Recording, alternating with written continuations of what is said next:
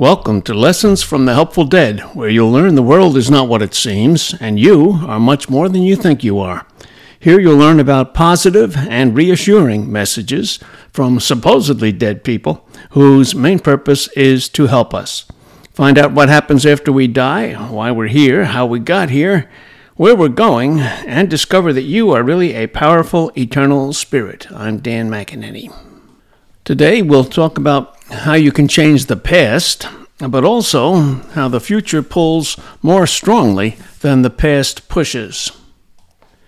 How often have you heard someone say, We can't change the past? Not so with the big picture perspective. How can this be? Well, remember probabilities. Just as there are probable futures, so there are probable pasts. At this moment now, you associate with the past that you remember. But that past is only one of a number of probable pasts that different versions of you, your probable selves, experienced. It is true that the past you remember is the one that has the greatest effect on you right now. You have strong electromagnetic connections to it by virtue of remembering it and thinking about it. But when you start to focus on a different future, then with your thoughts you set up even stronger electromagnetic connections with that future and the past that it is most closely associated with. Now, as an example, let's assume that you run a small business. Let's assume that there are other probable yous who became, respectively, a songwriter, a publisher, an actor, an athlete, and a scientist. Now, suppose you decide you want to switch from running your small business to becoming a scientist, and you begin to focus on that intensively each day. Now, the past you remember as a business manager still remains. However, the past with which you now become most closely associated with is one that you, the business person, did not originally experience and do not now remember. The past of you, the scientist, now affects you more than the past you remember. Now, in effect, you're not really changing the past that you, the business person, remembers. Rather, from the present, you're setting up a stronger electromagnetic connection to a different past, one you don't remember. Now, that past, in this case, the past of you, the scientist, is one that now influences you most in the present. So you have, quote unquote, changed the past you are most closely associated with and influenced by. As you focus more on you, the scientist, and take actions based on the belief you can become a scientist, you will build a stronger electromagnetic tie to the future you, the scientist, and to the past that you, the scientist, remembers. You will tune in to that past more strongly than to the one you remember. This helps activate the skills that you, the scientist, has already developed. Now, the wonderful positive part of this is for anything you may have wanted to do in your life, anything that may have been a recurring impulse, there very likely is a probable you doing it uh, now, in the past, and in the future. That means you'll have a head start in developing those skills and it will be much easier for you to develop them than it would be for the average person because these skills are already a part of you. Remember, your probable selves are part of you.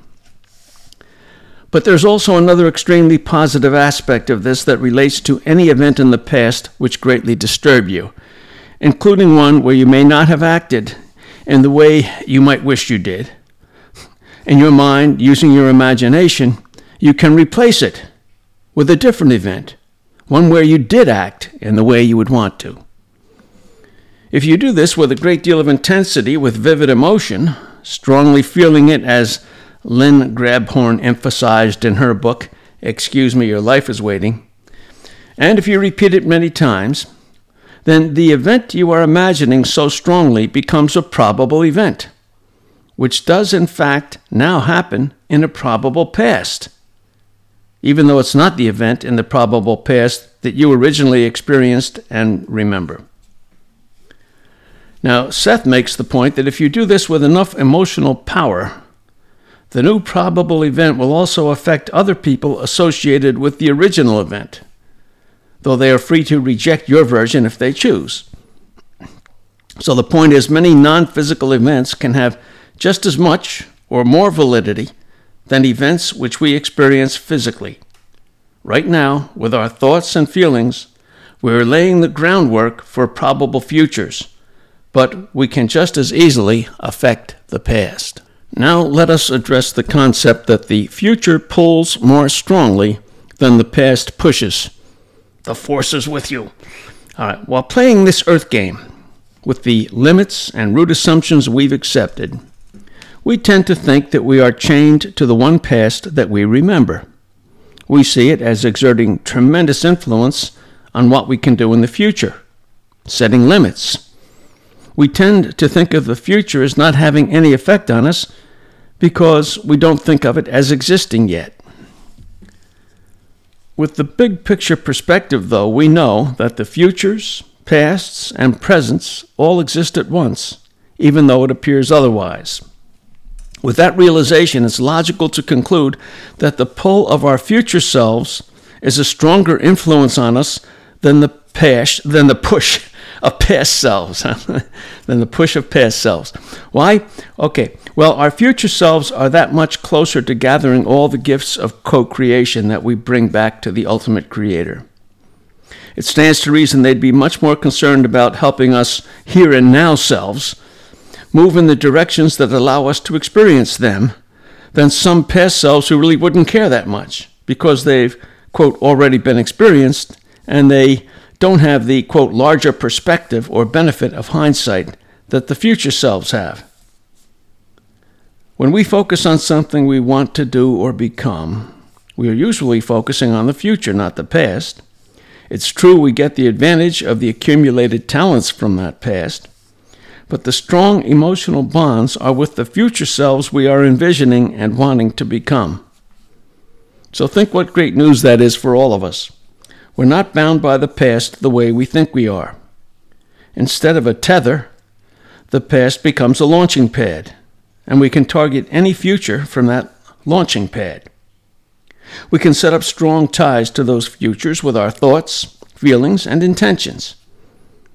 Those ties will exert far greater force on bringing us into those futures than the past will tether us to more limited, less exciting, less rewarding futures.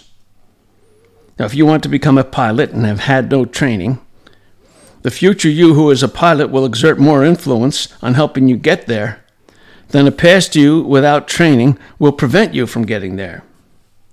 The future you who is a songwriter will draw you to that future with much more power than the you of the past, who never wrote a song, will hold you back. Whatever you want to do, the force is with you, the force of the future.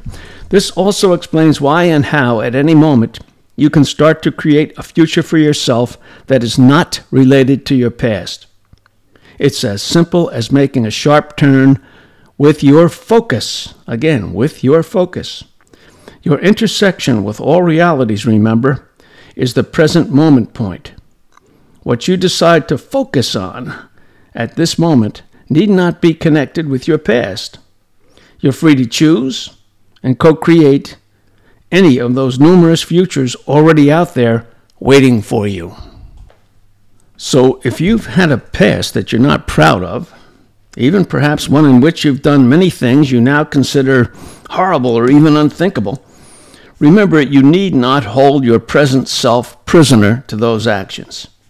You can release their effect on you by focusing away from them. You can focus instead on bright new futures where you act in ways you consider wonderful. Put some intensity into those new thoughts, and you'll attract the energy you need to make them a reality. Now, these understandings about the uh, past and the future uh, give you a, a kind of a greater understanding of the concept that great changes can be made quickly. Quantum leaps, they are called. Just as we can accelerate development of individual skills, so groups of us can accelerate development of new attitudes, new perspectives, new cultures, and new countries. The power of the group intensifies and amplifies as more join and focus on the same kind of future. When hundreds or even thousands of us focus mechanisms, that's what we are, focus mechanisms, start to focus on the same thing, it's like the power of a laser, much more powerful than the sum of its parts. That makes the quantum leaps possible. Now, from the larger perspective, those leaps really aren't all that quantum because we're only leaping to a future that's already there. We might skip a century or two, but that's really akin to taking a lo- longer hop. That's all. Our awareness has to land somewhere. Why not on a great future that's five centuries out in most probabilities? We can skip the intervening centuries if they're not all that pleasant or conducive to growth and make that future our tomorrow. Do we want a world where the dominant driving forces are healing one another, showing affection, creating beautiful works of art and songs of great joy, rejoicing in others' triumphs, and extending our own energy force fields to join lovingly with other aspects of creation, including all other species? Sound like it's centuries away? Well, not with the big picture perspective. It's out there right now. And as co creators of what we experience, if enough of us focus on that future now, we can draw it in quickly maybe next week, maybe next year, maybe in 10 years, but not in centuries. Now, Joe McMoneagle, in his book, The Ultimate Time Machine, alluded to that possibility when he talks about the Verne effect, uh, referring to the visions of Jules Verne and how they might have affected the development of submarines in our century. Do you want a world where there's universal abundance? where you don't have to go to sleep each night knowing that thousands of your fellow humans will die of starvation or exposure to the elements, or who are being persecuted, where you don't have to think about the thousands of political prisoners who rot in jail cells in many parts of the world just because they dare to speak up to a dictator, where you don't have to think about young kids turned into sex slaves by hardened criminals, where there are no hardened criminals where there are not millions of children growing up without love from a parent or anyone else, where you don't have to read about villagers in mountain towns in Central and South America getting their throats slashed because they're caught up in someone else's battles over land and power? Well, all you have to do is focus and then take some action that shows you have faith, such a reality will come about.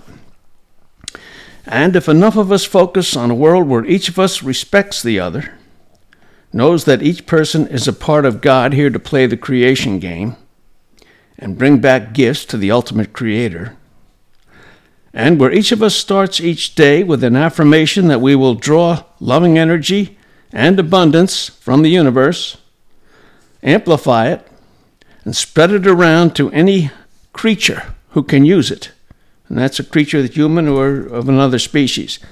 Spread it around to any creature who can use it. We may well be surprised at how quickly we create a new world totally unlike the one we experience today.